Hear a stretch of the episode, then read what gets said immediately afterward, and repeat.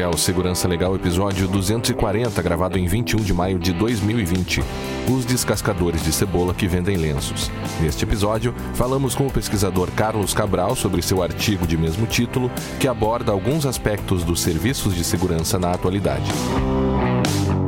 Segurança Legal, com Guilherme Goulart e Vinícius Serafim. Um oferecimento Brown Pipe Consultoria.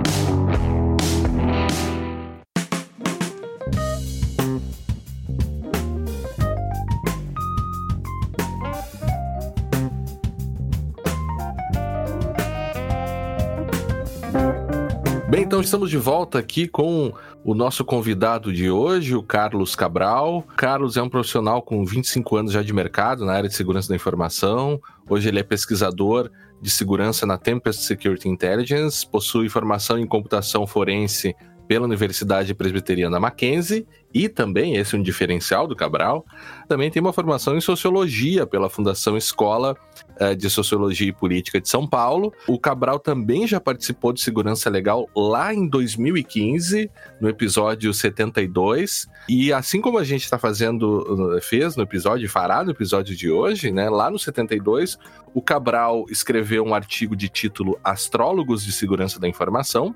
E hoje a gente trouxe novamente o Cabral para falar sobre um outro artigo também que se chama Os Descascadores de Cebola que Vendem Lenços. E antes de dar um oi pro Cabral, a gente já pode dizer que ele é muito bom em dar títulos para artigos, né, Cabral? Tudo bem contigo, cara? tudo bem, tudo bem. Obrigado por me chamarem de novo, Vinícius, Guilherme. É, obrigado por me ouvir, os ouvintes do Segurança Legal. Espero que todo mundo esteja conseguindo se proteger nesse momento e proteger é. sua família também.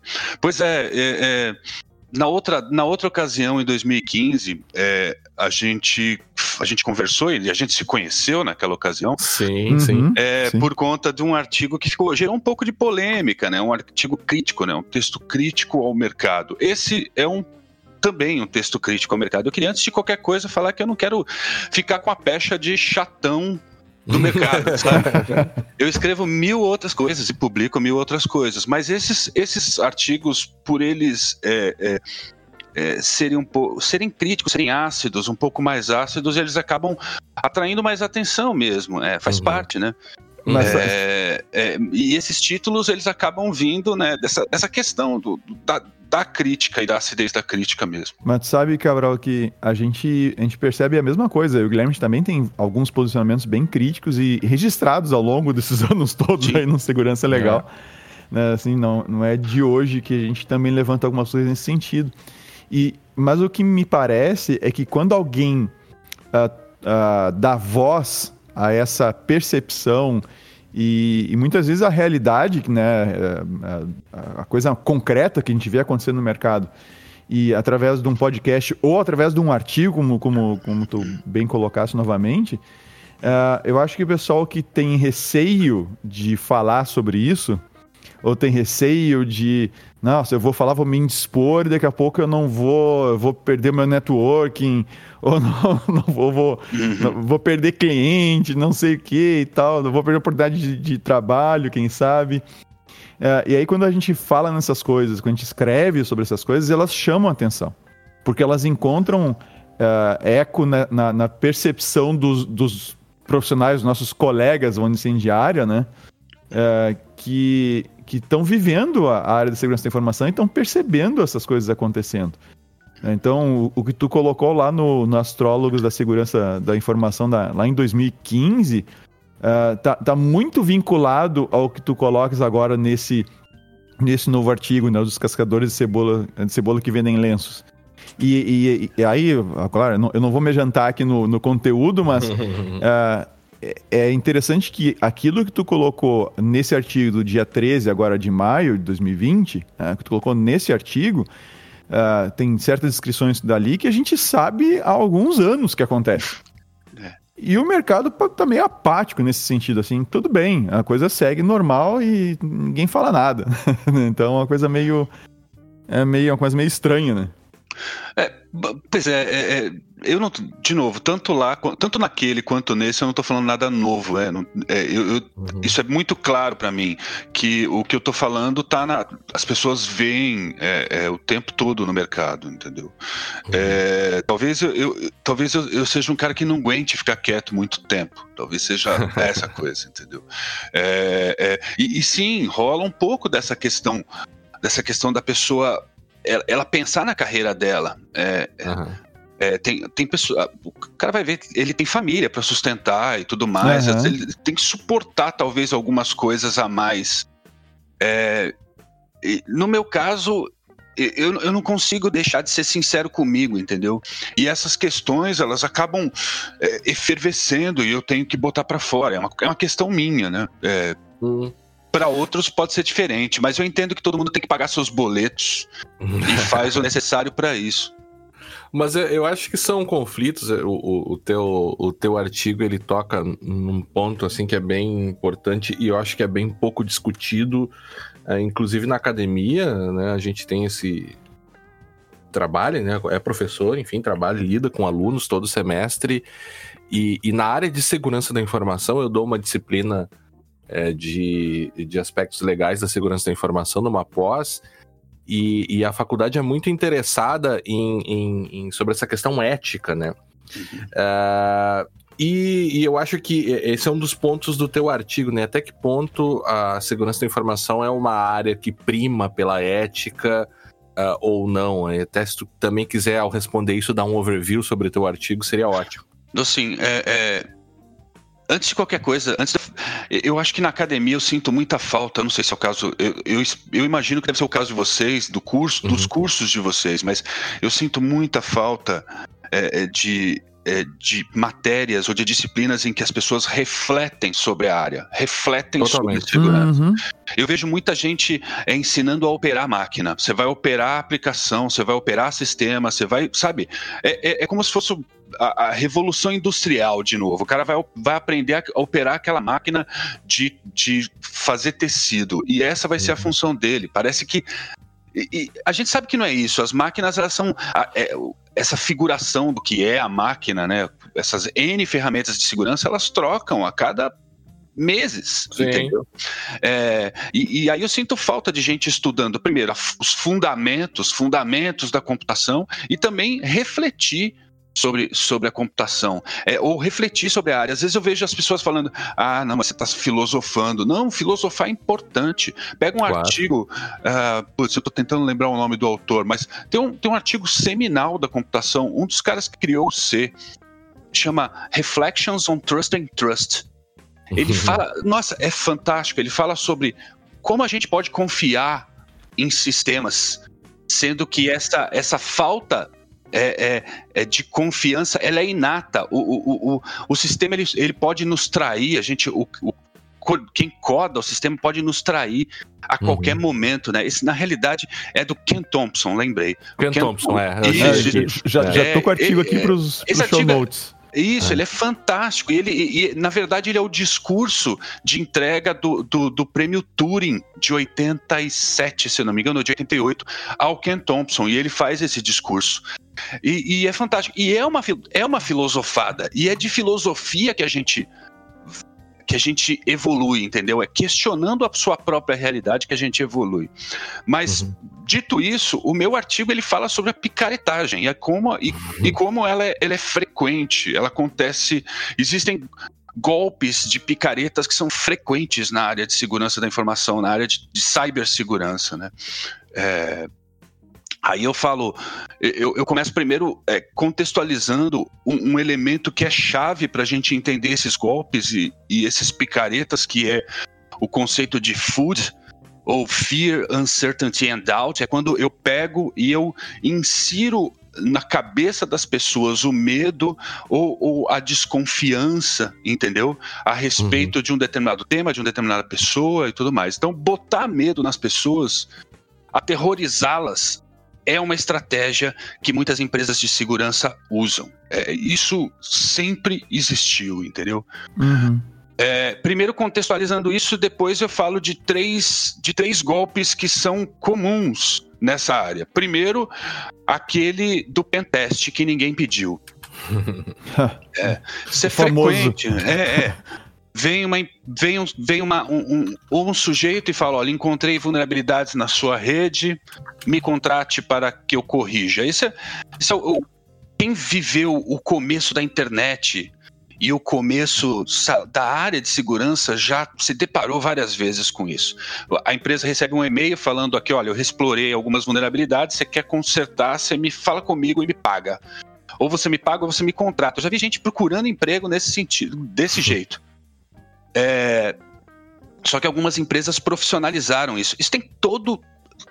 A estrutura da, da atividade é típica da extorsão, né? Uhum. É, e, e, e, só, só corroborando o que tu acabou de colocar, Carlos, uh, a gente já teve descrição, obviamente não, a gente não vai citar a pessoa que nos deu, uh, que nos deu esse testemunho, tá? Mas tem, uh, tem algumas empresas em São Paulo, principalmente, que elas têm um setor, uh, organiza um setor técnico para realizar a invasão. Eles fazem a invasão, coletam os dados, fazem um, um pacote com as uhum. informações Sim. e passam para o setor de venda, que é o setor. É um, ainda é um setor meio comercial, é, que ele vai entrar em contato mostrando os dados e não sei o que, e tentando vender o serviço. É. A tática é aterrorizar. É, é assim, aterrorizar. É. Desculpa te interromper, pode falar. Não, não, eu, eu ia dizer isso, isso como parte de um processo estabelecido, não uma coisa ama simplesmente amadora, né? Bem como tá colocando, é, como processo de uma empresa mesmo. Isso é criminoso, né, cara? Isso aí é, isso aí é extorsão.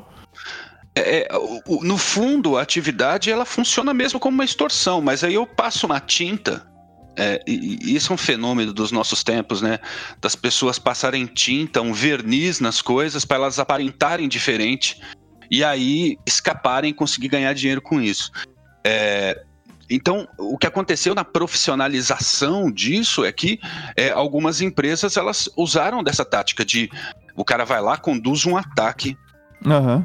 extrai informação e depois ele procura um, um, um, executivo. Geralmente, em alguns casos, esse ataque é contra um determinado executivo. Pega um executivo uhum. que ele tem, ele tem bastante presença na internet, tem uma reputação a, a proteger, eles vão lá e atacam esse sujeito e, e aí depois se aproximam dele. É, e, uhum. e, e, dizem que, olha, aconteceu isso, o ataque, no crime se faz isso, e é verdade, não deixa. A, uhum. a, é uma tática do crime também, mas olha aqui, olha, é, é, é vamos, vamos tentar fechar uma análise gratuita do teu ambiente. E lógico, o executivo, quando um executivo, o cara que comanda muitas pessoas, ele não, ele não gosta de, de aparentar que ele fraquejou, que ele sucumbiu a um ataque. Então ele precisa desse sigilo. E aí, nesse momento, se firma um elo de conveniência entre a empresa que está vendendo aquele serviço e esse sujeito, esse, esse executivo.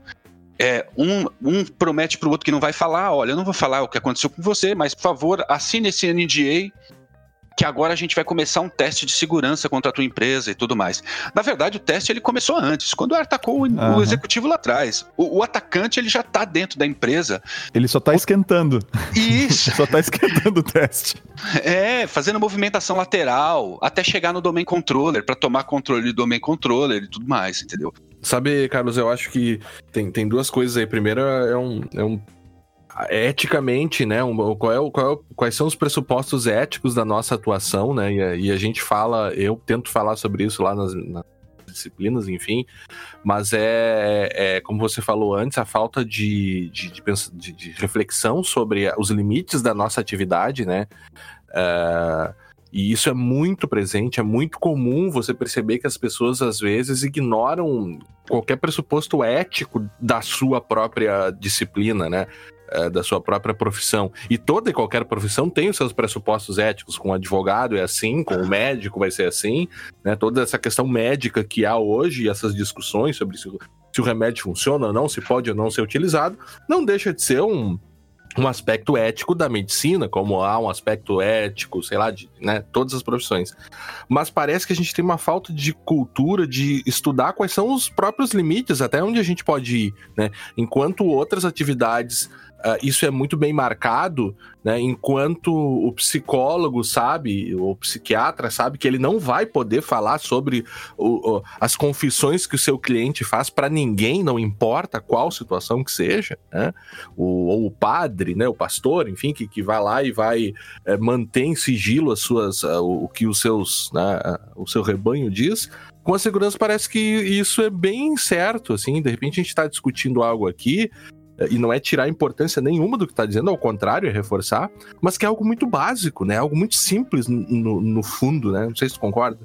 Hum, é, eu concordo. É, e, e, também tem um, um, um, componente dos nossos tempos de que, que ele nasceu, sobretudo, em, em, sabe, essa coisa de Vale do Silício, de que não, a gente tem que é, passar as barreiras, entendeu? E criar tecnologia. Não importa se aquela tecnologia ela vai é, acabar com a privacidade das pessoas. Uhum. Entendeu? É, eu crio facas, eu não quero saber se essa faca vai ser usada num, num sabe, para matar alguém. Então, é, é, é, esse pensamento que está muito inerente a essa sociedade que, que nasceu e cresce e trabalha com, com tecnologias, é, entre aspas, disruptivas, uhum. é, para eu fazer a disrupção, eu tenho que violar certas coisas em alguns momentos, dependendo do caso. É, uhum. É, e muitos violam pressupostos éticos. Entendeu? Uhum. A, a, a, a, violação do pressuposto ético está embutida no mindset. Eu, eu odeio essa palavra, mas eu na também. mentalidade. Está embutida na mentalidade, entendeu? É, é, então, é meio que às vezes fica até estiloso quando você quando você viola certas coisas, algumas pessoas elas passam a olhar como se fosse, olha, um ato de coragem. É, é, é o pensar fora da caixa, né? O pensar fora da caixa, entendeu? É, é, tem que ter limite, é, tem que ter limite. É, e, e, isso é uma coisa, essa questão do limite que é o detalhe, né? Porque a, a, a própria. Começa lá no, no no ponto de partida da formação, né, Carlos? Uhum. É, é, claro, a gente poderia ir mais longe ainda. A gente poderia dizer que começa na, na, em todo o processo de educação, não só formação profissional, né? Mas da, da formação do indivíduo, do ambiente que ele, que ele tá, é. do, do, do da, as, as, condições que, que os pais desse indivíduo têm de educá-lo e de, de, é, de dar uma formação, né? E eu não falo aqui de novo, não falo em formação profissional, né? Mas uma, uma formação de, de é, vamos dizer, não sei se é chamar de caráter, uma formação é, em que a pessoa aprenda a ter empatia pelo outro, essas coisas mais fundamentais, porque a gente comentava com eu e o, o Fábio Solinas, a gente estava participando num evento da, da UPF, na Universidade, Universidade de Passo Fundo, agora acho que foi na terça-feira, e ele comentando, o pessoal nesse momento de, de pandemia tem criminoso atacando hospitais. Né? Então, assim, é uma, é uma completa falta de, de, de empatia, é uma, é uma falha na, na, na, formação mais fundamental do ser humano, que é a capacidade é. deles de, uma, se colocar no lugar do outro. É, mas isso, infelizmente, não é novidade, né? Nem na segurança da informação e nem de maneira geral, né? Isso aí é, é um, é. é um problema humano que se reflete em, em, tudo, quanto, em tudo quanto é área, né? É, é, no meu caso, por exemplo, eu, eu, eu fui formado, boa parte da minha formação de caráter, ela, ela não foi em casa, foi na rua, né? Eu, sou, eu venho de periferia de São Paulo, entendeu? Então, uhum. existe um mandamento muito tradicional e muito clássico que se repete na periferia, que é a rua cobra, entendeu? Uhum. Você se desviou ali. É, e essas coisas na periferia, elas são muito latentes, sabe? Quando você vai para o lado de lá da ponte, que é a rua cobra humildade e atitude, entendeu? Essas coisas elas são muito, é, elas estão muito latentes no, no, jeito das pessoas viverem.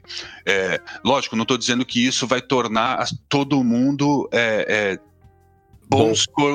boas pessoas. Da mesma uhum. forma que eu também não estou aqui dizendo que a ideologia da, do Vale do Silício é o mal completo. Não, não é isso. Mas é que isso causa subprodutos, né? É, uhum. é, são subprodutos desse modo de viver e desse modo de, de da vida profissional e de como fazer negócios que, que, que acabam, molda, de certa forma, até moldando como a gente vai ser daqui para frente, entendeu? Uhum. Sabe que um outro ponto que, que eu acho que ajuda, uh, e a gente comentava antes, eu e o Vinícius aqui, sobre, sobre, essa questão, eu disse, ah, talvez a segurança da informação seja uma das áreas que mais tem uma simetria de informação sobre uh, uh, a qualidade do serviço que está sendo prestado, né? E aí o Vinícius até comentou, ah, mas peraí, isso acontece em qualquer área, né? Em, em muitas outras áreas, talvez até com uma, uma, influência maior, assim, uma presença maior dessa simetria informacional. A gente pode usar aí o exemplo do próprio mecânico, né? Quando você leva Sim. o seu carro no mecânico, ele, ele virtualmente pode te dizer qualquer coisa, né? E, e eu que sei como um carro funciona, mas não, não vou saber discutir com o cara ali se ele me disser que tal coisa não, não tá funcionando e que se eu não trocar aquilo, como já aconteceu comigo, e é exatamente o uso do medo, e aí por isso é que eu acho que esse exemplo é, se, se conforma bem, né? Uhum. O sujeito diz: ah, você tem que trocar tal coisa aqui, vai custar 5 mil reais, senão você pode sofrer um acidente e morrer. E aí eu hum, levei no outro mecânico e o cara disse: não, não, não tem nada disso, não preciso trocar isso aqui. Isso aqui não, tá, tá, normal, esse é. desgastezinho aqui é normal nesse, nesse tipo de peça e tal. E, e, na segurança da informação, né, e esse é o ponto que eu queria te colocar, essa simetria é muito grande. Será que isso também não contribui o fato do, da, da do enfim, dos, dos executivos não conseguirem de fato avaliar ao olhar para o seu ambiente se as coisas estão indo bem ou não? Sim, com certeza. E, e o fato da, das pessoas não serem educadas. Veja, o maior problema de segurança hoje são as pessoas. O ataque de phishing ele é o, ele é o mais comum. Então o problema ele não é um problema tecnológico em si, assim, é, completamente, mas é um problema das pessoas. Então a gente uhum. olha sempre para isso e fala assim, não, a gente precisa educar as pessoas. Só que na hora de educar a gente fala uma língua que as pessoas não entendem, entendeu? Uhum. Uhum. É, é, e, e, e, falar essa língua que, não, que as pessoas não entendem, às, às vezes é conveniente para nós de segurança. Uhum. Às, vezes, gente, às vezes se fecha muitos negócios porque alguém falou difícil. Ah, e o jargão, outro, né? É, e o outro que, que ouviu e não entendeu, ele foi mais seduzido pelo discurso e também pela sua incapacidade de, de, de não querer. Ele também não quer mostrar que ele não entendeu, ele quer se pôr numa uhum. posição de que ele, ele sabe o que ele está comprando e acaba se rendendo a esse tipo de coisa. Então eu acho que eu acredito mais nas pessoas que falam fácil, entendeu? É, uhum. É, eu gosto muito daqueles vídeos que tem no YouTube em que se explicam coisas muito difíceis para pessoas de várias idades, entendeu? Tipo, uhum. astrofísica, a explicação para criança, para adolescente e para um expert, por exemplo. Então, uhum. é, se a gente não consegue modular as explicações é, para cada público, é, primeiro que a gente não vai atingir o nosso, o nosso objetivo de proteger as pessoas. É, uhum. E, segundo que, e, e, segundo que isso torna conveniente, né? Muita gente vende mais por causa disso. É, e, e, aí tu entra numa coisa bem interessante.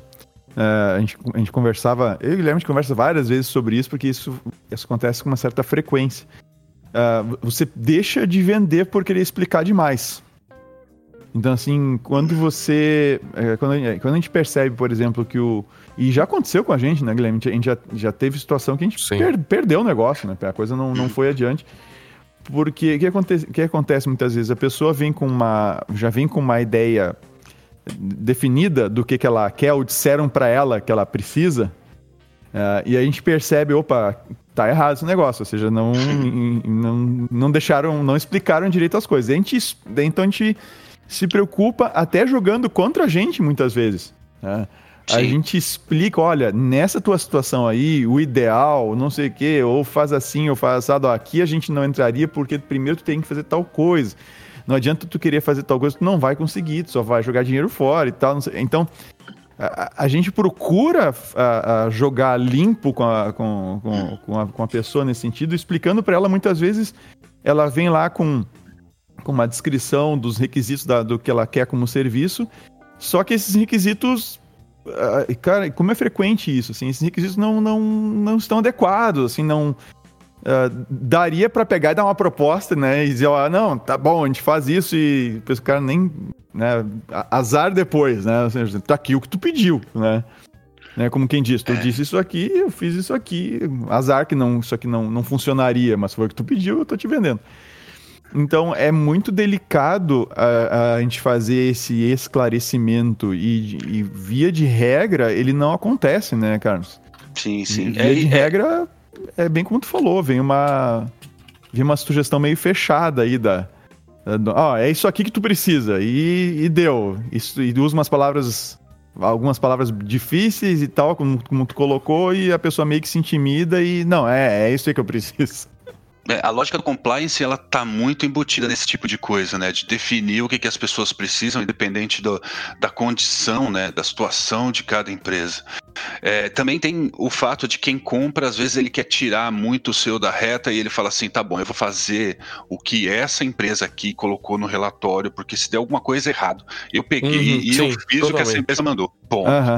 É, é, Ponto. Verdade. O quanto de, de, risco que essa pessoa quer assumir. E do outro lado de quem vende, tem muito essa questão de, de quanto tempo, qual, qual, é o tempo que você quer de relação com esse cliente? Você quer estabelecer uma relação duradoura com esse cliente? Então, às vezes, é melhor você ser sincero e falar: olha, eu não consigo te atender nisso, você não está numa situação, numa maturidade para comprar isso.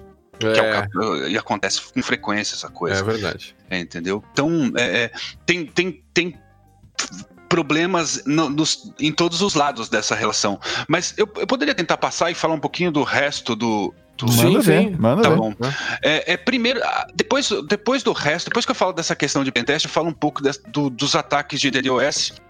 Eu confesso a vocês que eu, eu não conheço caso no Brasil em que um atacante de DDoS queira vender serviço de proteção, de mitigação de DDoS, mas isso, isso acontece lá fora e e, e, o próprio o Brian Krebs ele fez um estudo fantástico sobre quem poderia estar por trás da botnet Mirai e ele descobriu uhum. uma coisa nesse sentido. É, isso eu nunca vi no Brasil. Uhum. Mas, mas o, o outro, o que tem aumentado é, recentemente é essa questão, a nova onda que é trabalhar com dados expostos ou dados vazados, entendeu? Uhum.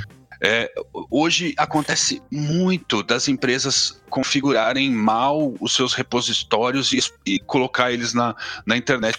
Isso acontece é, é, ou por questões de Shadow IT, entendeu? Uhum. É, é, que, ah, não, a, o, o, departamento XPTO, que não tem nada a ver com tecnologia, foi lá e comprou um sistema que vai revolucionar o nosso, sei lá, sistema de pagamentos eletrônico, por exemplo. Aí a empresa de pagamentos eletrônico ela vai lá e ela cria uma cria um servidor numa nuvem XPTO, sobe um, um repositório, sei lá, um MongoDB, tomba aquele tomba todos os dados dessa empresa para esse repositório e não aplica segurança, não configura. Geralmente a instalação é a instalação padrão. Por quê? Na lógica de quem está vendendo o sistema, olha, o pessoal de segurança, o pessoal de infra dessa empresa vai corrigir essa, vai é responsável por proteger esse, esse ambiente. Na lógica de quem comprou, olha, não, quem quem protege esse ambiente é a empresa que vendeu. Então, nesse jogo de deixa que eu deixo, os dados ficam expostos. E aí uhum. acontece de. Meu, e aí tem gente, já tem empresas que elas ficam varrendo, procurando, varrendo a internet procurando esses repositórios.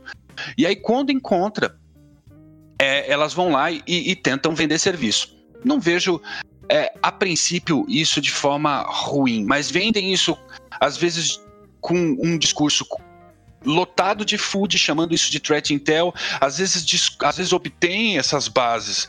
Essas bases elas não elas nem tão tão vulneráveis assim, entendeu? Uhum. E aí se obtém um acesso a essas bases de formas meio estranhas, e aí depois quer vender serviços de threat intel. E outras também fazem. É, usa muito do food com relação à ameaça antiga.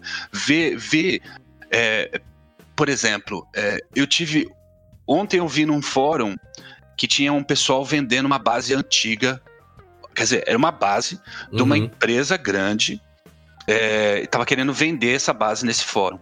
É, se eu fosse uma pessoa que operasse pela essa lógica, eu ia pegar e reportar isso e, e tentar vender serviço para essa empresa e falar: ó, estão vendendo sua base aqui, ó. Uhum. Mas tá aqui a prova. Que, tá aqui a prova. Mas o que acontece é o seguinte: essa base era de um leak muito antigo. Sobre, uhum. o, sobre o qual essa empresa possivelmente até sabe que o leak já ocorreu, entendeu? É, mas eu pego e dou uma, passo aquele verniz, como eu falei, Eu passo uhum. verniz para as coisas aparentarem ser uma coisa que elas não são e tento vender, usar isso para vender serviço, entendeu? É, fica sobre a, sobre a perspectiva ética fica muito tênue, na minha humilde opinião. sem, sem dúvida, Cabral. E, e uma coisa que as, as vezes que a gente já se deparou com problemas uh, assim, de forma casual, né? Uh, que, assim, ah, vou, vou, comprar numa loja, eu percebo um problema na loja, né? Uhum. Às vezes que a gente avisou, uh, quando a gente encontra um problema, a gente avisa a, a pessoa que ela está com um problema, a empresa que ela está com um problema, a gente faz isso sem se identificar como, como, como sendo da área de segurança da informação.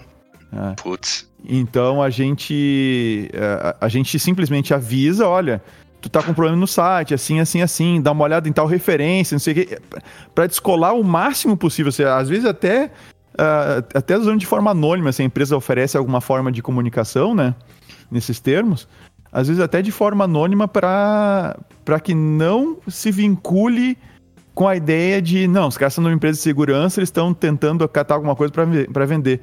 É, é, muito delicado fazer esse alerta, esse alerta para uma empresa quando a gente trabalha numa empresa de segurança, né? Quando a gente tem um, um interesse profissional nisso. E, mas a gente tem um cuidado bastante grande ao fazer esse, esse alerta para que não para que de forma alguma a pessoa vincule essa, essa informação, esse alerta com a nossa empresa ou com a ideia da gente estar tá querendo vender alguma coisa. É, é. Né? E a gente fica naquela coisa dividida, né? Pô, aviso o cara e dou um jeito de avisar ele ou Uh, e, ou, e, se avisar, e corro não risco ou, ou é. né, e corro risco de de repente de aliás primeiro não vou oferecer serviço para ele para não parecer uma coisa que não é uh, vou correr o risco dele pensar mal sobre mim se ele descobrir que eu sou de uma empresa de segurança uh, ou eu fico quieto e deixo lá com um problema na loja lá que deixa que ele pode vender os produtos pelo, pelo valor que quiser então assim é, é, é, é, é, bem, é bem delicado esse processo de alerta, né, né Carlos? É. É, e pra, é, é, porque vocês, eles, vocês lidam o tempo todo com esses conceitos éticos, entendeu? Vocês estão o tempo todo pensando e discutindo sobre essas questões, né? Para muita gente, para muita gente é aquela coisa assim, o cara que é honesto, e isso acontece, isso, é, isso já acontece há muito tempo, não é, não é, não é típico da área de, da área de segurança, mas é, é isso acontece muito com, com, a, com o brasileiro, e eu não quero parecer um vira-lata aqui, mas é, isso está até documentado. É, de que, em muitos casos, o cara que não aproveita uma oportunidade dessa é visto como otário. Uhum. Entendeu? É. Uhum, é, certo é quem, sabe? Certo é quem se aproveita. Então tem uma. Tem uma e, e às vezes há uma, uma diferença tênue entre aproveitar uma oportunidade ou se aproveitar da oportunidade, ou, ou entre oportunidade e oportunismo, entendeu? Uhum. uhum. Sabe? E, e, esses limites, eles variam da cabeça de cada um, da cabeça de cada CEO, ou de cada, sabe? Da atuação de cada negócio. Então, é, fica, muito, fica muito claro na, na cabeça de vocês, está muito claro no negócio e no trabalho de vocês, que vocês operam numa outra sintonia, entendeu? Espero que todo mundo operasse. Eu gostaria que todo mundo operasse assim. Sabe que o, no, no, direito a gente. Esse problema, na verdade, há, há várias formas que o direito usa, e-mails, para lidar com esse problema. E um, uma das formas no direito civil é um princípio que vai se aplicar a todos os contratos, que é o chamado princípio da boa-fé objetiva. Que basicamente vai dizer que, primeiro, que as partes não podem agir de má fé umas com as outras, né? E que qualquer relação contratual ela, ela tem que ser vista no, numa ideia de colaboração. Né? Então, um contratante ele não pode, por exemplo, esconder informações do outro para prejudicá-lo, né? Sonegar informações de outro, porque a relação contratual sempre deve visar a colaboração. Claro que isso acaba sendo muito complexo, porque você tem várias interações contratuais em que essa questão da simetria informacional vai poder ser usada de forma lícita, inclusive, para oferecer um produto ou outro. Mas assim, ninguém pode agir de má fé, porque se tu age de má fé, é, é, isso tem implicações é, é, contratuais ali, né? A própria ideia de proteção da confiança, né? Mas eu queria te, te jogar uma outra pergunta aqui, que essa é uma coisa que também a gente conversa muito aqui, é que é sobre o jornal. E isso não está no teu artigo, eu não quero te surpreender com a pergunta, mas será que o jornalismo de segurança, porque hoje a gente já vê um jornalismo de segurança se desenvolvendo no Brasil, né? Nos Estados Unidos é mais comum. Será que às vezes eles não também eh, não contribuem para isso, às vezes dando muita voz para atacantes, às vezes eh, querendo dar a notícia e não apurando tão corretamente, assim? Tu acha que isso ocorre ou não? Pois é, é então, é, é, que é uma coisa bem complicada mesmo. Às vezes, veja, o, o, o, o jornalismo, ele opera ele não opera no, no, ele opera na base do extraordinário. Uhum. Não, não no ordinário, entendeu? Uhum. Ele não vai querer, ele não vai querer saber, sei lá, ele todo leak, ele é extraordinário hoje, entendeu? Uhum. Embora pra gente que tá na área e vê, a gente vê isso todo dia, entendeu? Mas todo leak é extraordinário. Então, e aí o povo fica empolvorosa quando vê, quando fica sabendo de um leak e vai lá e, e publica. E veja, uhum. Eu não acho de todo ruim, o cara tá fazendo o trabalho dele, entendeu? Uhum. Eu sinto falta mais no jornalismo é de um pouco mais de aprofundamento e tradução, entendeu? Uhum, uhum. É, é, eu, nossa, isso.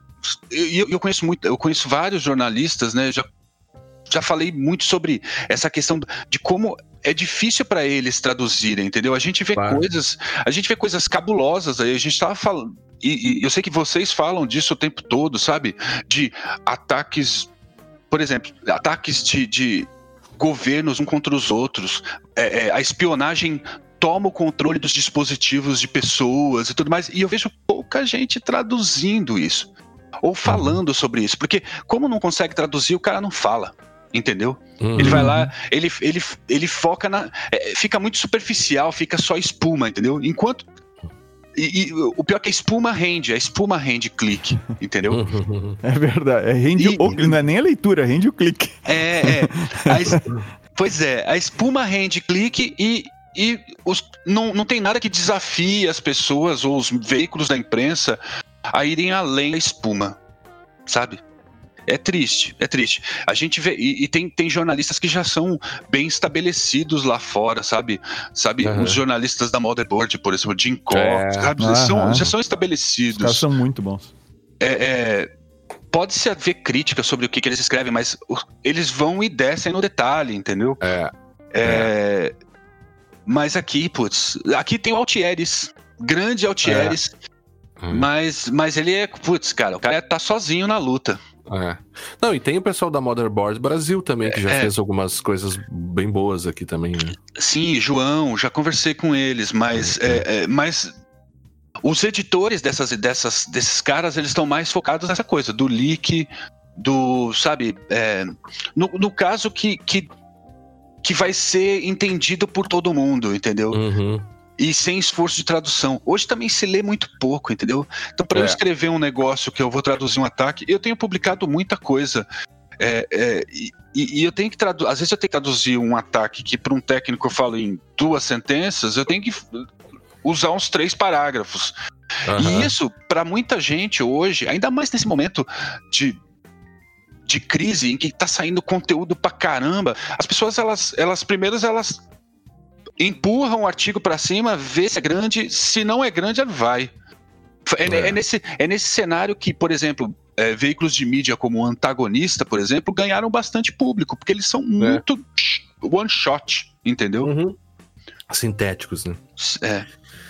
é e, ah. e, agora só acrescentando nessa, uh, nisso que o Cabral colocou, a gente tem uma reclamação também a fazer com relação à, à mídia de forma geral quando fala sobre sobre qualquer coisa, né, Guilherme?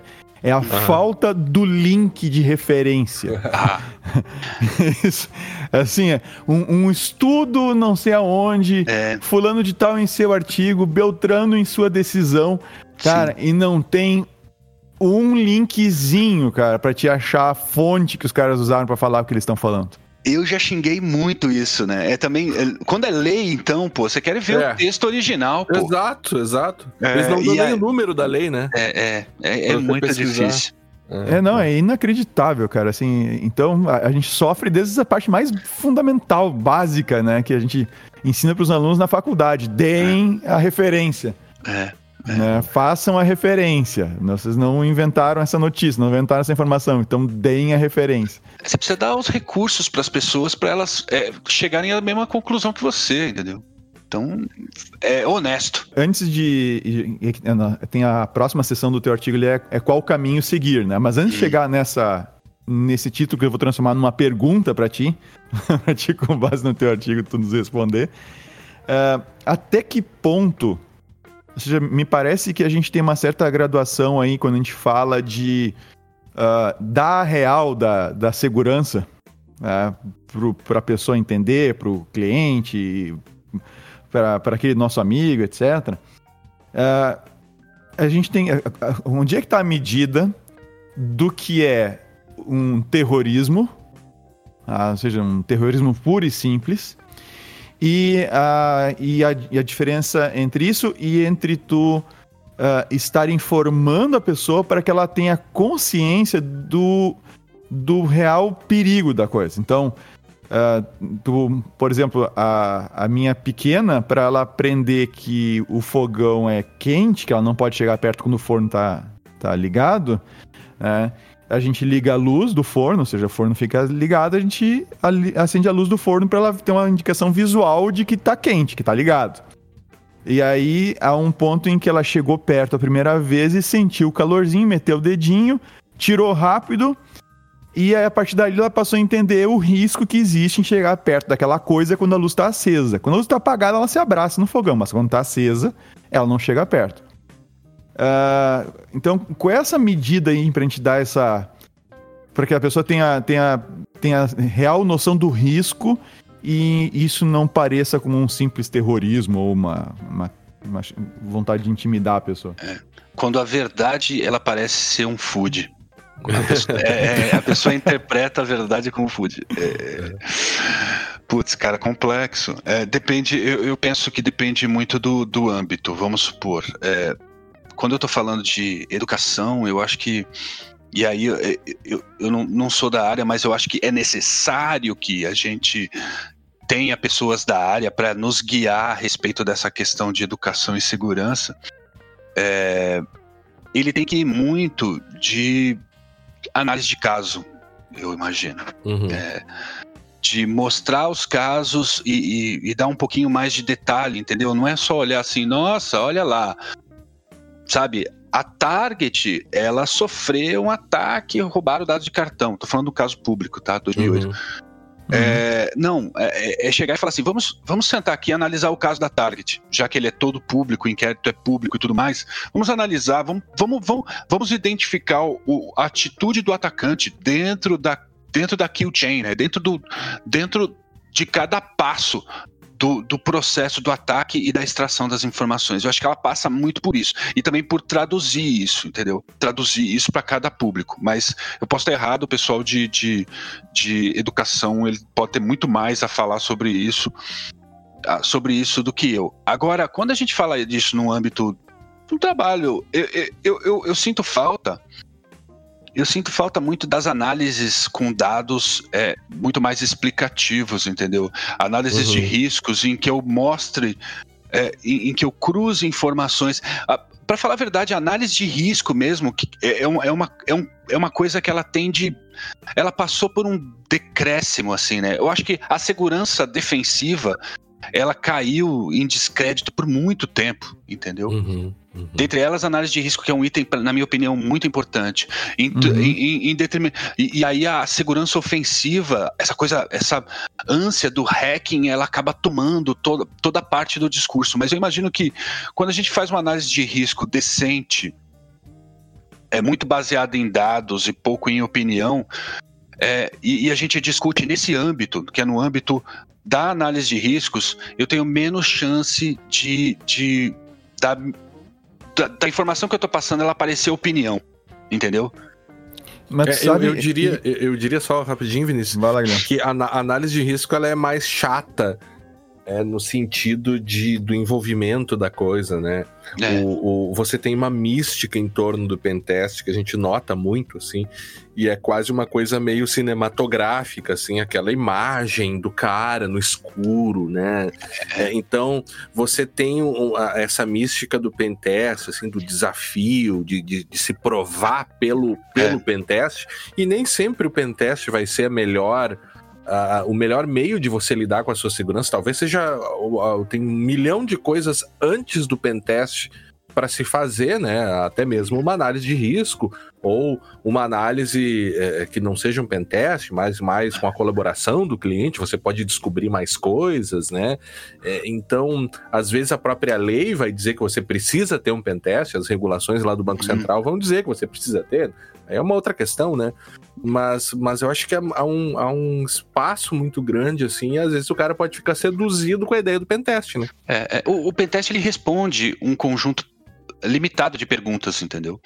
É, ele tá ali para responder algumas perguntas. E essa mística que se criou, e essa mística em torno próprio. é, é, é, existe. é, eu, eu acredito que existe uma, uma indústria do entretenimento dentro da indústria de segurança da informação. E essa indústria do Boa. entretenimento, ela, ela, ela explora muito essa ideia, né, do, do, do escuro, capuz, do, sabe? Essa coisa toda, entendeu?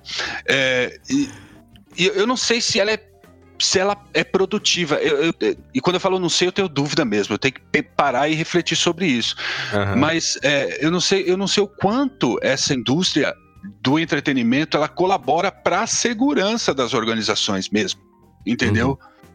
É, e, e, e- mas o pentest, essa parte, ela, ela, ela é parte, entendeu? Ela, ela responde um conjunto de perguntas que quando a gente fala de, de qual é o nível de segurança de uma organização, é, requer um estudo muito maior, entendeu? É, e, e é bem comum, é, bem que o Guilherme colocou, é bem comum o pessoal ah, chegar, nunca tendo feito uma análise de risco, ah, chegar direto querendo um pen test. Sim, sim. É, é- é bastante comum.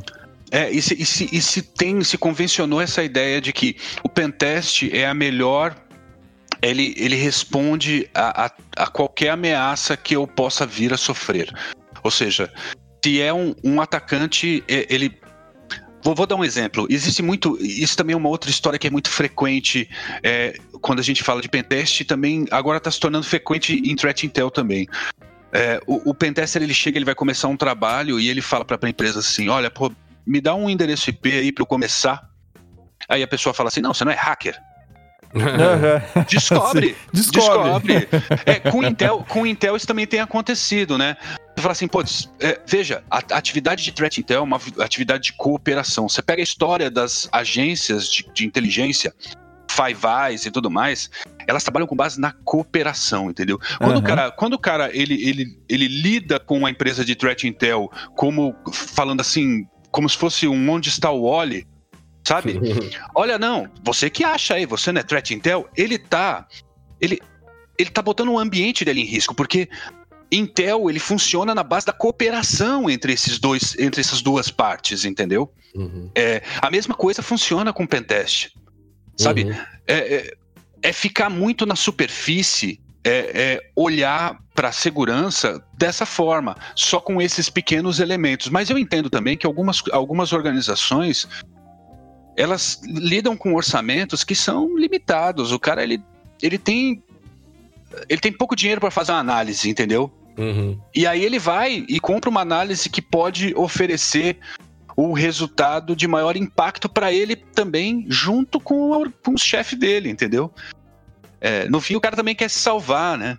Sabe? É, é. E aí o, o- e você ainda tem o risco jurídico, né? Que é ao dizer invade o que você achar, é, porque você tem Nossa. todo um aspecto contratual aí de responsabilidade, de autorizações para até onde você pode ir, em qual momento você pode É. ir, e o próprio risco é, que um pentest tem, né? Que, que é, ele não é nulo o fato de você poder, até mesmo sem querer, é, indisponibilizar certas, certos Sim. serviços, né? É, é uma coisa controlada, mas também às vezes foge um pouco do controle disso, né? E aí é muito fácil a depender de como isso foi contratado, o próprio o testador ser responsabilizado eh, judicialmente, né? juridicamente, é, né? Eu nunca vi, mas eu, eu, não desconfio que aconteça. Eu imagino, em empresas que, em, em lugares que tem mais maturidade em segurança, o cara ele seleciona.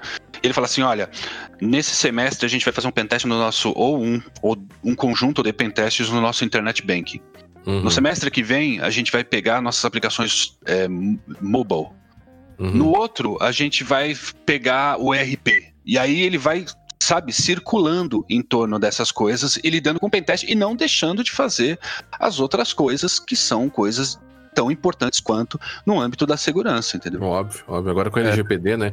E a própria LGPD também coloca essa questão, né, do, do, do medo, né? de algumas. Olha, a multa da LGPD é tantos milhões, então se você não cuidar disso aqui, você vai receber essa multa, né? E, e, o nosso cenário de LGPD ele também é muito incerto, né? Ah, é, eu estava discutindo ontem a questão da entrada em vigência, era em fevereiro, aí depois tem sim. uma medida provisória que jogou lá por conta da pandemia, óbvio, mas para 13 de maio de 2021. Aí você tem um projeto de lei que vai para sanção do presidente que pode mudar. Esse... A gente está correndo o risco de ter duas normas válidas estabelecendo o, o, a questão da LGPD, né? Então, é. É, o nosso cenário institucional também não ajuda muito, de maneira geral. Eu sou um pouco, eu sou um pouco cético com relação ao LGPD. Eu acho que eu vou, eu vou receber algumas críticas agora. Eu acho que. Não, manda, manda, manda bala. É, é, eu acho que a LGPD, vamos supor que a passe, entendeu? Ela tende a ser. Sobretudo nesse governo, ela tende a ser muito parecida com, as, com o IBAMA, com as normas do IBAMA, sabe? Em que é, vai lá alguém imaginando ainda que a gente vai ter uma entidade que seja tão forte quanto o IBAMA. E o IBAMA Sim. é. Vai lá alguém do, dessa entidade, dessa agência, que agora já colocaram debaixo do, do da presidência da República, da não sei quanto que ela vai ser, quanto que ela vai ser autônoma. Vamos lá é. que ela vai lá e multa. Já, já pararam para ver o quanto das multas do IBAMA elas são cobradas efetivamente? Quase nada, entendeu? E as, pessoas, e as empresas são multadas, elas não deixam de fazer aquilo que elas já uhum. fazem. Existe uma indústria que é baseada na naquilo que o IBAMA multa já existe há anos e o IBAMA segue multando e nada acontece. Eu imagino, lamentavelmente, eu não estou aqui torcendo contra, mas lamentavelmente, uhum. Eu imagino que, putz, com, com, com a LGPD no ar, acho que vai acontecer algo nesse sentido sabe? É, é, é uma, uma boa hipótese, né? É. é lembrando ainda, até para co colaborar com a tua hipótese, que a atividade de tratamento de dados pessoais ela é mais frequente do que a exploração de, de do meio é. ambiente, né? Trata-se mais dados do que se explora o meio ambiente. Né? É, é, não, e, e, tem essa coisa da, dessa assimetria de informação. É, o, o que para algumas pessoas é, uma violação, para outras é conveniência, entendeu? Chega uhum. para eu, eu, sempre falo assim para uma pessoa, é muito fácil eu chegar e, e, e falar para um, um ativista do, do ambiental, ele, ele tem mais é, ele, ele mostra, ele fala assim: olha a Amazônia aqui pegando fogo. Agora vem um ativista da privacidade e fala assim: olha, desativa o JavaScript do teu browser, que é bom para você. Uhum. É, a pessoa olha para aquilo e fala assim: nossa, isso está me atrapalhando. Eu não consigo trabalhar se eu não ativar o JavaScript no meu browser, entendeu? Eu tem não consigo uma... comprar. É, entendeu? Tem um monte de conveniências aí. É, e, isso, putz, é, tem um livro magistral é, da professora Shoshana Zuboff. Uhum. Ela, é, ela é professora de negócios lá, de, lá da, da Universidade de Harvard, chama The Age of Surveillance Cap Capitalism. Uhum. E ela passou 17 anos estudando essa indústria, que, essa coisa que as pessoas chamam de economia de dados, né? E ela chama de, de capitalismo de vigilância, porque hum. ela fala assim: é, é, é, não é só uma economia em que se vende, troca dados, é, é, é muito baseado nessa coisa de eu prever o futuro, entendeu? Eu tenho uhum. que vigiar você para eu prever quais são as chances de você comprar um produto X ou um produto Y Uhum. Ela chama isso de behavioral surplus, ou mais-valia uhum. Do é, comportamento. Do comportamento. É, esse livro dela, ele tem, ele tem uma importância muito grande. Ele, eu, eu imagino que ele vai ter uma importância muito grande para o estudo do que, do que é o capitalismo de hoje. É, eu, eu, e aí eu imagino, eu vejo esse capitalismo tão forte que se, que se instituiu, esse capitalismo de vigilância, em choque com, é, com governos é, querendo vigiar mais, é, com, com governos querendo vigiar mais ou limitar, ou até legislações que querem limitar o uso de dados. Eu, eu uhum. cara, eu não sei, eu não sei quem ganha essa queda de braço, entendeu? Eu não uhum. sei, mas eu imagino que hoje, nesse momento, está muito ruim para a gente, para quem, quem lida com privacidade, para quem é, é, gosta de se proteger da vigilância das empresas, a situação é muito difícil e ela vai ser mais difícil no futuro também, no futuro próximo. Perfeito. Agora eu vou te fazer aquela pergunta. Aquela Manda. pergunta, Cabral, que eu tinha te falado. Qual caminho seguir? para onde Bom, que a gente vai para tentar resolver isso? É, vou, vou, falar no aspecto desse do meu artigo, né? Porque a gente falou de N outras coisas aqui. sim, sim, sim. sim, claro, não, claro. dentro do teu artigo, dentro do teu artigo. É, então, eu acho que, bom, a nossa atividade, a atividade de segurança da informação, ela é baseada em confiança. É, por conta disso, por conta dessa assimetria de informação, dessa disparidade de informação. Então você tem que lidar com alguém que você confia. Todo mundo confia em alguém, às vezes a gente confia na pessoa errada também, isso acontece. Mas eu ir por esse caminho é mais garantido, entendeu? Quando uhum. a gente recebe. É melhor, é melhor eu, eu chamar alguém que eu confio. E eu não tô aqui querendo. Não tô falando para confiar na minha empresa, na empresa de vocês. Eu tô falando. Chama alguém que você confia. Claro. E. E fala, olha, eu recebi aqui esse, essa comunicação desse sujeito falando que a minha base está exposta ou que, eu, ou que uma ameaça apocalíptica vai acabar com todas as minhas máquinas. O quanto disso é real, entendeu? Procura alguém que você confia. E, e essa, essa pessoa que você confia, se ela estiver bem posicionada, ela vai conseguir indicar uma empresa, ou um profissional, ou alguém que, que, que também ela confia. E aí vocês formam uma rede de confiança, e aí a gente vai estar tá falando de coisas reais e não de viagens ou de coisas irreais aí que muita gente se aproveita. Ótimo, cara, ótimo. Bem, então acabamos aqui de conversar com o nosso amigo, pesquisador de segurança na Tempest Security, eh, Carlos Cabral, né, um profissional já com 25 anos de mercado. A gente falava aqui antes, né, Carlos, que quando você gravou conosco, Uh, lá no episódio 72 eram 20 anos de mercado e agora já são 20, 25 anos 25. de mercado, né? E a gente agradece demais, cara, pela, pela tua presença aqui, pela tua disponibilidade. É sempre muito bom te ouvir, é sempre muito bom ler as coisas que tu escreve. A gente te agradece demais aqui e espera que tu volte, né? Os nossos microfones estão sempre abertos aí. Quando quiser voltar, manda uma mensagem que a gente vai ter o maior prazer em te receber por aqui.